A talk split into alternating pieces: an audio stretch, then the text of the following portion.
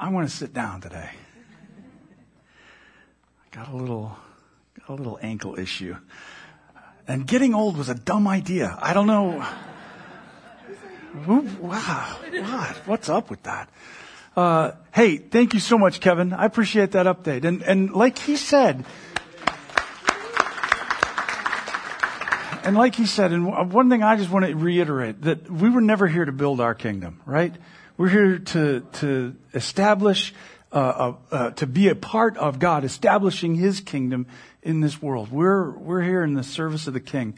And so as long as it's provided for, we're going to keep doing it, but we're not building our own kingdom. And if it turns out that that, that begins to change or shift, then we're going to move on to the next thing. We're not worried about that. Like, you know, rent increases or whatever, we're putting that all in the Lord's hands, and he knows he's going to take care of it. But, uh, Uh, it's been, it's been an awesome thing to be a part of this community. And one of the things that we do in this community is get into the Word, and that's what we're going to do here this morning. So, um, uh, there's a saying that, uh, about, about hindsight, that hindsight, uh, vision is what? Is twenty twenty. And what we mean by that is it's easy to look back on a situation once it's become a past event and we've got all the, all the other information that we didn't have while we were in the middle of something, and it helps us to see and understand what took place a little bit easier. Uh, wouldn't it be cool if we could have that hindsight beforehand? You know, like instead of having to wait until something's history today. But in our, in our study today, uh, Jesus is going to, to challenge us to operate with a sort of hindsight from heaven so that our hearts towards our fellow person can be, uh, can be imbued with more grace, with, with, uh, uh, with an enlarged sense of God's love for us. If we know God's character and intent, it can positively impact us on how it is that we interact with one another, how it is that we take care of each other, even down to how it is that we view each other in our lives right here and now. So we're going to continue in our study in the Gospel of Luke this morning. If you've got a way of following along, if you'll head over to Luke chapter sixteen, please. We're in a section that actually began a chapter ago, began at the beginning of chapter fifteen, where the religious leaders were criticizing Jesus because he was fellowshipping with, with, and eating with people who were known to be sinners, people who, uh, you know, were not keeping up with God's intents or purposes in their lives, uh, and, and, and they were seen as sinful within the larger community. Jesus was allowing them close to him. Jesus not only was allowing them close, he was hanging out with them in, in terms of fellowship, eating with them. So in response to that critique of Jesus, he began with a string of parables and sayings that both explained his behavior, why it was he was doing this, but also was exposing the folly of the religious leaders at that time and some of the patterns and habits that they had fallen into in the way that they were leading the people of Israel.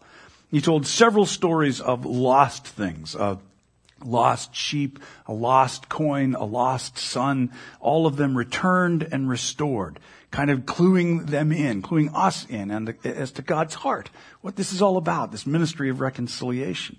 And then Jesus told a story about a shrewd manager who had learned to give God's resources more freely instead of doubling down on more rigid religious bookkeeping, which was addressing then the problem with their religi- with the religious leaders and their response to the people around them, the people who were falling short.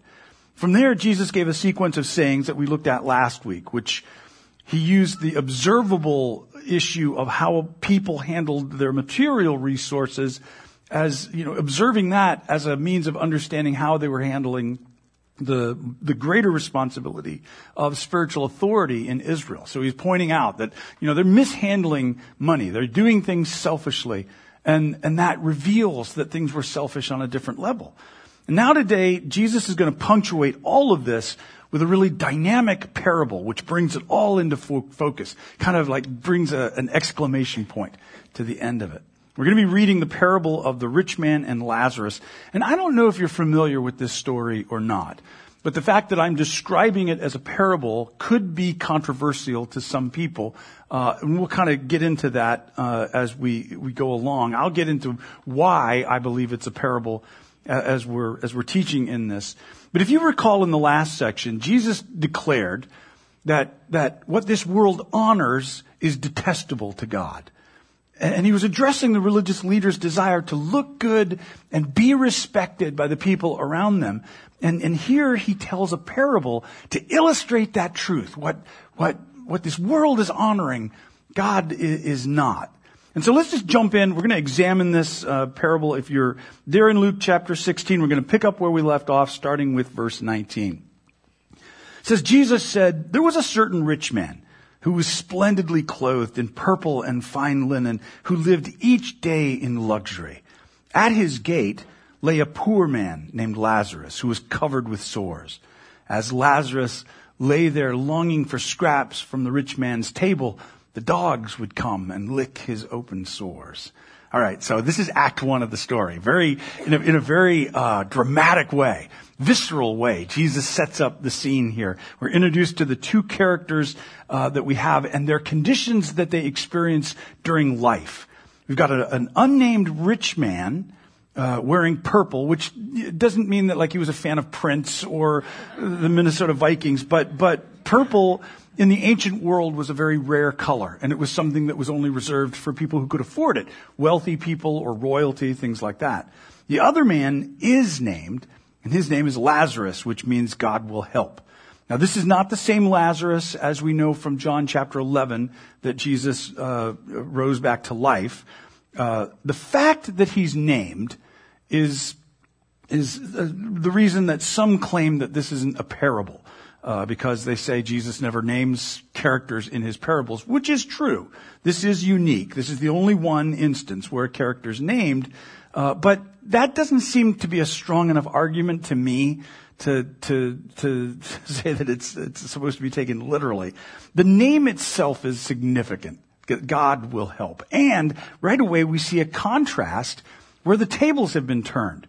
Well, you know, from what we normally would expect, we have a rich man who's unknown, basically saying that he's a nobody, and a poor man who's named, who not only do we know, but we'll realize God knows by name. The description of Lazarus' condition is bleak. I mean, he's there, he's outside the gate of this rich man, he's unseen, he's unacknowledged, and, and he's in need. And he's covered in sores which are being licked by wild dogs, uh, which is a gross picture, but it's also letting us know that he's ceremonially unclean. He couldn't go to the temple like that. He couldn't uh, participate in any of the rituals of Israel at, at that time. So he's an outsider. He's one who's suffering from poverty and one who would probably be seen as cursed by God. We talked about that before, how poverty oftentimes was seen as God's curse. So keep in mind that this story is in response to the Pharisees' critique of Jesus and his uh, his welcome of these unclean outsiders. He's addressing that issue in this story. So this is the first act, how they live in the present. And then we get to the great reversal as the story goes on, verse twenty-two. "Finally, the poor man died and was carried by the angels to sit beside Abraham." And I've got in brackets there "at the heavenly banquet," because that's an N L T insertion. We're using the New Living Translation here, which I really, really like, except for moments like this, where they inserted something there that's not in the original text. It's the dynamic equivalence translation, which means they're trying to give us a sense of what's being said there, so they'll take liberties with it. This is a liberty I believe they should not have taken. So try to pretend that you didn't read "at the heavenly banquet," because it kind of changes the tenor of this. Anyway, "the rich man also died and was buried," verse twenty-three, "and he went to the place of the dead." Literally in the Greek, that's Hades. "There in torment, he saw Abraham in the far distance with Lazarus at his side." So again, we've got this scenario here where death is the great equalizer. And here we see that their post-mortem conditions have been reversed. Lazarus is lifted up by the angels to sit next to Abraham, the father of the chosen people. The rich man gets buried. And from there, he finds himself in the gloomy netherworld of Greek mythology, Hades, where he experiences something new to him, suffering. And in this story, the rich man is able to see Abraham and, and Lazarus off in the distance, and, and we'll see as the story goes on, he's even able to communicate with them. He, he didn't care to see Lazarus in life, but here in his suffering, he now sees him and he can't help but realize that their fortunes have been reversed. Here's the thing. This is a common theme in many ancient fables that we we are aware of from history. The Egyptian story of Setme and Osiris from the first century B C has a similar story where a rich person and a poor person die at the same time, and they find that their fortunes are reversed in the in the afterlife. We know that there were several Jewish versions of this actual story, one in the Palestinian Talmud, which details almost identically with this story, except that it was a rich tax collector and a poor Torah scholar whose conditions were reversed in death. And in the Jewish story, the the dead poor man is able to return to warn uh, wealthy people in their dreams that they need to change their ways. I'm persuaded to believe that Jesus has taken a well-known folktale of his time and is now reworking it for his purposes to address this issue of why he's eating with people considered sinners. Which brings us then to Act three, the rich man's plea, verse twenty-four. The rich man shouted, "Father Abraham, have some pity. Send Lazarus over here to dip his, the tip of his finger in water and cool my tongue. I'm in anguish in these flames." But Abraham said to him, uh, "Son, remember that during your lifetime you had everything you wanted, and Lazarus had nothing. So now he is here being comforted, and you are in anguish. And besides, there's a great chasm separating us. No one can cross over to you from here, and no one can cross over to us from there." The rich man said, "Please, Father Abraham, at least send him to my father's home, for I have five brothers, and I want him to warn them so they won't end up in this place of torment." As I said, in the Talmudic version of this story, the poor man is allowed to return in the dreams of the rich to warn them of their ways. But here's where Jesus puts his own twist on this story. We keep reading verse twenty-nine. But Abraham said, "Moses and the prophets have warned them. Your brothers can read what they wrote." The rich man replied, "No, Father Abraham, but if someone is sent to them from the dead, then they'll repent of their sins and turn to God." But Abraham said, "If they won't listen to Moses and the prophets, they won't be persuaded, even if someone rises from the dead." And there we need a, like the crash of drums and stuff, because this is the punctuation. Again, as with all the parables, there's no ending. Uh, you know, what happens with the five brothers? Well, that's up to us to decide. Because as we read the story, we are the five brothers who've been privy to this little thing. And, and, and what will we do with what this story reveals? And, and what does it reveal, Rob? What, what, what's, what's, what, yeah, that's, so let's think about that. What is this story about? What do we want to focus on here? As I said, many read this literally. Some will say that this is the most vivid picture of the afterlife that the Bible affords us. The argument that that says that it's not a parable is that it doesn't begin with the usual introduction that says, "Then Jesus told them a parable," which the Bible does do that a lot in the New Testament, but not always. I mean, that's actually not a, a uh, you know, there's uh, that preamble is not mandatory. Uh, back in Luke chapter fourteen. Uh, Jesus began a parable without announcing it as one, just said there was a certain whatever. The the parable of the prodigal son starts out with, well, with there was a man with two sons. In fact, the parable from two weeks ago starts with just Jesus said. Now, the N L T words it differently, but in the original Greek, it's Jesus said. There, that preamble was not mandatory. I have issues with the idea that this is supposed to be taken literally. I got real issues with this, because if it's literal, does this mean that the afterlife for God's people means to snuggle up to Abraham for all of eternity? I'm sure that Abraham's a cool dude, but I'm not sure that sounds like paradise to me. Not only that, we're going to get there really late. Like, there's a lot of people in front of us. So, like, I get up there, "Hey, I'm here to sit with Abraham." "Oh, he's way over there. Come on in. Sit with me." Okay. All eternity. So, uh... if it's literal, it means that those who are saved and those who are damned can't get to each other, but they can see each other and they can talk. And that's disconcerting to me. Because I would think that given the description of this, there'd be a lot of screaming and stuff. And so you're trying to have a conversation with the person you're sitting next to who's, you know, several million out from Abraham. And you can't really because there's so much screaming uh going on.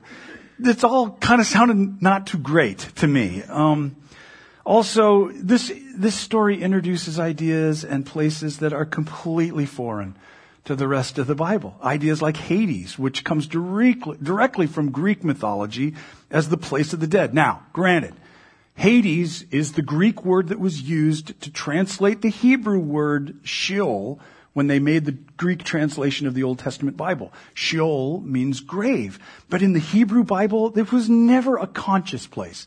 There was never anybody observing anything or any sort of communication going on like we have in this story.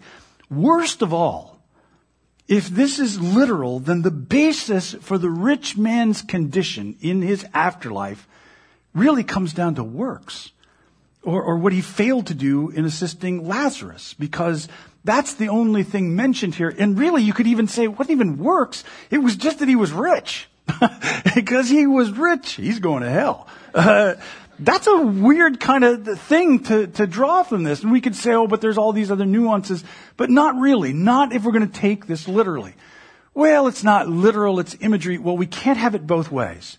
It's either literal or it's imagery. And if it's imagery, then what is it imaging for us here? That's what we have to think about. So for me, I see it as a parable, I see it as imagery, and it makes total sense given where it's placed in this, in this account, at the end of a string of parables and sayings that Jesus gave in addressing why it is he's eating with people who are considered sinful. And if it's a parable, then it's not a complete systematic theology. Uh, parables aren't meant to address the ultimate questions of life, like explaining the afterlife to us. They're meant to give us a clue, oftentimes just this surprising glimpse into the nature of the kingdom of God. So really, this is a word picture that's meant to explain to us something going on in Jesus' work, in what it was that Jesus was doing. I don't believe this was meant to be taken as instruction about afterlife. I believe it's about this life. Parables are never about what they show on the surface. We've learned that over and over again. And I believe this was meant to instruct us on how to live right here, right now, today, and then tomorrow if we have that. This is on the heels of Jesus saying what the world honors is detestable to God.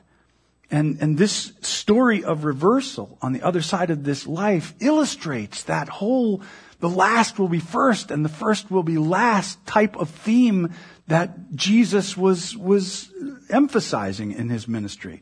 And so first and foremost, what do we take from this parable? First and foremost, I believe that we learn that God's evaluation of us is the only one that matters. Everything the rich man had indicated that he was blessed by God. And we talked about the fallacy of assuming that God's blessing were always in material form, you know, material nature last week, that riches and material wealth were somehow an indicator of God's, uh, God's blessing. This guy had the clothes, he had the house, he had the good stuff to eat. He had it made from all outward appearances. Oh, he's so blessed. And yet the reality was, it was Lazarus, even in his poverty, who was truly blessed by God, truly in that position of knowing God's favor, which gets revealed when the curtain gets pulled back. In fact, the interaction between Abraham and this rich man is almost close to satire here, because the rich man calls out to Father Abraham for pity. Abraham responds to him by calling him son, but he also reinforces the idea that there's this huge, irreconcilable gap between them, which brings us back to that idea that not everyone who calls themselves a child of Abraham truly is. Not everyone who goes by the title of Abraham's child is really that. Not all who may look like they have it together and are respected celebrities of religion are truly representative of God's activity in this world. The rich man still saw himself, even in his post-mortem condition, still saw himself as superior to Lazarus, because he's asking him to be ordered around like a servant. Uh, tell Lazarus to fetch some water for me, please. Uh, Jesus is clearly making his case against this elevated sense that the Pharisees had over other people in this. They looked good. They said the right things. They condemned the right people. And it worked together to help them feel superior to others. But in God's evaluation, they were weighed in the balances and they were found wanting. So being respectable or affirmed by people here in this life is not our highest good. This is what Jesus is trying to communicate to us. It's knowing we're loved by God and then building our identity around that reality so that God's values and God's priorities become our own, because we want to be like the one who loves us. That's why we, like Jesus, we don't worry about sharing God's love indiscriminately and lavishly with anyone, because looking respectable is not on heaven's to-do list. It just isn't. Another thing the parable is revealing is, is seen in Abraham's refusal to allow Lazarus to go warn the rich man's five brothers. Abraham says if they're not going to listen to Moses and to the prophets, they're not going to listen even if someone rises from the dead. And so for us, as people who are looking back at this, we can get that twenty twenty hindsight of history of what's being said here. Because Jesus is on the scene. He's bringing the fulfillment of what Moses and the prophets, the Old Testament, had predicted. He came to fulfill the promises of restoration that God had made to Israel, but they didn't believe it. They wouldn't believe it. They refused to accept anything except their own interpretations and expectations of what it was God was going to be doing. And, and, and their interpretation of Scripture superseded everything else. So that when Jesus did rise from the dead, they refused to believe it.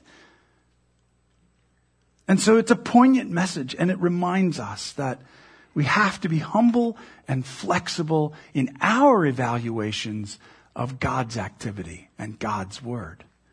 The Pharisees and the religious leaders of Jesus' day seemed to feel like they had everything figured out. They knew who Messiah was going to be like. They knew what Messiah would be doing, and Jesus didn't look like that at all. They had this whole thing. They had the scriptures wired. They had them wired tight, so tightly that they missed the Messiah when he actually did show up. And look, this is not trying to diss the Jewish religious leaders. They're like any religious leaders. They're like any system of religion, including our own. It's something that we're prone to do, and it's very easy to do, as, especially as people who are committed to being loyal to God's word. We get so enamored with our own interpretations of scriptures. We, we anchor our whole sense of value on our own grasp of truth. We get so sure that God sees us as right and everybody else is wrong, or at least catching up with us uh, along the way. What God wants, what we see over and over, especially played out in the characters that are, that are, are there in scripture, is to be people who hold the truth in humility, who are willing to be taught, who are always exploring and learning and seeing from fresh angles, who are slow to speak but quick to hear. To make up our mind about God's word and never revisit it or review it or at least view it from a different perspective is almost as bad as not listening to his word at all. That's what Abraham is saying to the rich man, because he's talking to people who knew the word, but they only knew what they had interpreted. It's a living word that we have, what we've been given in this Bible, and it's bringing new mercies every morning to us. I've said before, I used to look at God's word like it was uh, a set of doctrines that had been figured out a long time ago. And my role as pastor is to defend that set of doctrines, like it's a castle on a hill somewhere. And my role is that I'm going to march around and guard that those walls and take shots at anybody that looks like they're threatening this, this structure. But as I've matured, and I use that term very loosely when applied to me, I realize this word is not a static thing to be defended. This word is an invitation to an adventure. This is a territory to be explored. Sometimes coming across old trails from long ago, sometimes finding something relatively new cut through, but all of it there un- unfolding daily as I venture into it. Always leading me to be on the lookout for fresh ways in which God's Spirit can guide me through an ever-changing world. Now, I realize someone could say, Rob, are you saying that there's no absolute truths? Uh, no, I'm not saying that. I I believe there are absolute truths which I do not have an absolute grasp on. So it's up to me to remain faithful to what I believe, but humble enough to learn. Finally, thank you. Finally, what's the big picture application of this story? What's Jesus wanting us to walk away with and, and think about? What's the overall lesson to be learned? Some say it's a warning about avoiding hell. Some, actually, I would say most commentators will talk about helping the poor as the takeaway lesson. And that's a good lesson. I mean, the, the, it's something the Bible definitely has a lot to say about. There's a lot uh, uh, in Scripture about making sure that we care for the poor. So certainly, let's be kind and compassionate towards those who are suffering, lack, or in need. But let's also remember that parables are never about what they're showing us on the surface. Something else is being communicated in this story. So think about what started it all. Chapter fifteen, verses one and two. What started it all? Anybody remember? Jesus is eating with sinners and being criticized for that. He's welcoming those deemed as unclean. This story is part of Jesus' response to that critique. I believe it's revealing that Jesus is doing in the present age something that everyone was expecting to happen in the age to come. His welcome of the outcast was how it is he was practicing on earth as it is in heaven. In contrast, the Pharisees were behaving towards the people that Jesus was welcoming like the rich man was behaving towards Lazarus. And to me, the idea that emerges from this, that we take away, that can change our lives, is that we're called to treat each other in light of heaven's restorative grace. Because that's what Jesus was doing with the people he welcomed in. This is how we follow his example, living on earth as it is in heaven. We can live with one another right now as though the world were already a better place. A lot of times, you know, when I'm dealing with a difficult situation or a difficult person, I'll ask myself, what would future Rob wish you would do in this situation, Rob? And what I mean by that is, how is this going to affect things? And, and how will I think about this later on in my life? It's a good question to pose. You know, my mom and I uh, really struggled in our relationship in the later years of it because I had l- left the crazy church and she had not. And, and so, Uh, there was a lot of, you know, there was a lot of criticism and, and just meanness at times. And I wanted to respond to her in anger and frustration over those things a lot of times. But I always would ask myself, what would future Rob want me to do here? Because I knew my mom wouldn't always be with me. She was older. She wasn't in great health. And, and I kept thinking about how I'd feel after she was gone when I was future Rob. So it, it would temper how I would respond to her.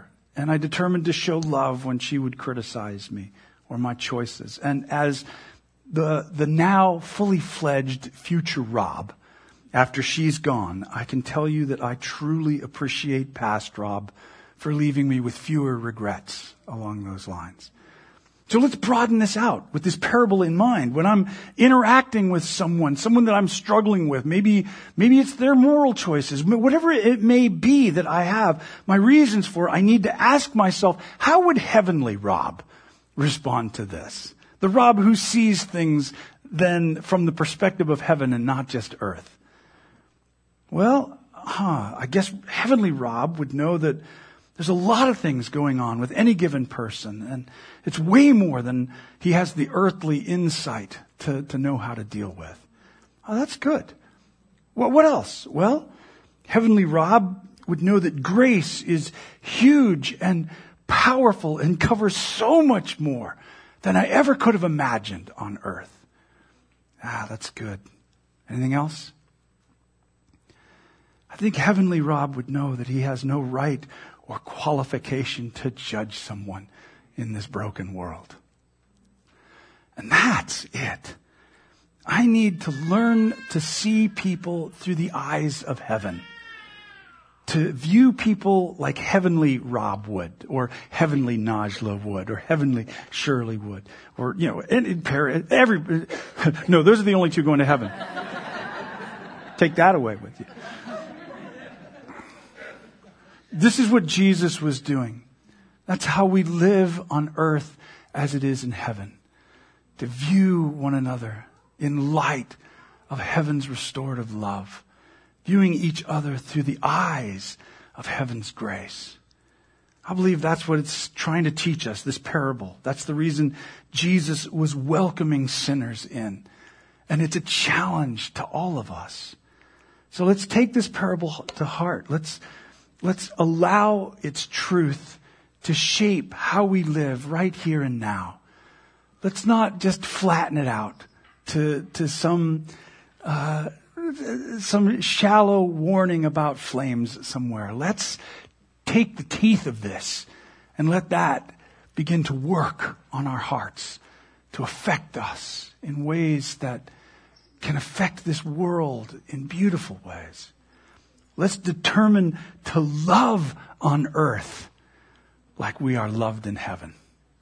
Right on? Right on. All right, very cool. Why don't you stand up and I'll sit here. Father, we thank you so much for your word. We thank you for these parables that Jesus gave us, that challenges us, that, that awaken things in us, that broaden our hearts and our understanding. Help us, Lord, each one of us that are here today, help us to, to gain heaven's insight, to look past what we see on the surface, especially as we interact with our fellow human being, especially as we interact with one another here. Father, reinforce in our own hearts and lives that you see us as valuable and that you love us. And from that place, Lord, we can take the risk of loving anyone else. Knowing that we are loved, we can love. So help us be like Jesus. Help us to welcome everyone in. Help us, Father, to advance your kingdom by eating with sinners, just like Jesus did. Deliver us, Lord God, from what has been the stumbling block for your people throughout our entire existence. Deliver us from a shallow application of religion. Lead us, Father, into a deep, resonant life of your grace. I pray this for us, Father, in Jesus' name. Amen. So let's speak this blessing. I'm not going back up there. Oh, let's pray this prayer together. This is a perfect way to end this uh, today. Uh, let's pray this and let's live this out in reality. Uh, after the service, if you'd like prayer for uh, anything, if you have prayer uh, need for prayer for healing, there'll be people up here to pray with you, anoint you with oil if you'd like. Uh, but uh, other than that, let's let's pray this. Father in heaven, reveal who you are. Set the world right. Do your will here like it's done in heaven. Provide for our daily needs. Oops, keep us forgiven with you and forgiving others. Keep us safe from ourselves and the devil. We confess you're in charge. You're our provider. Our lives are in your hands. Yes and amen. Go in peace, you children of God.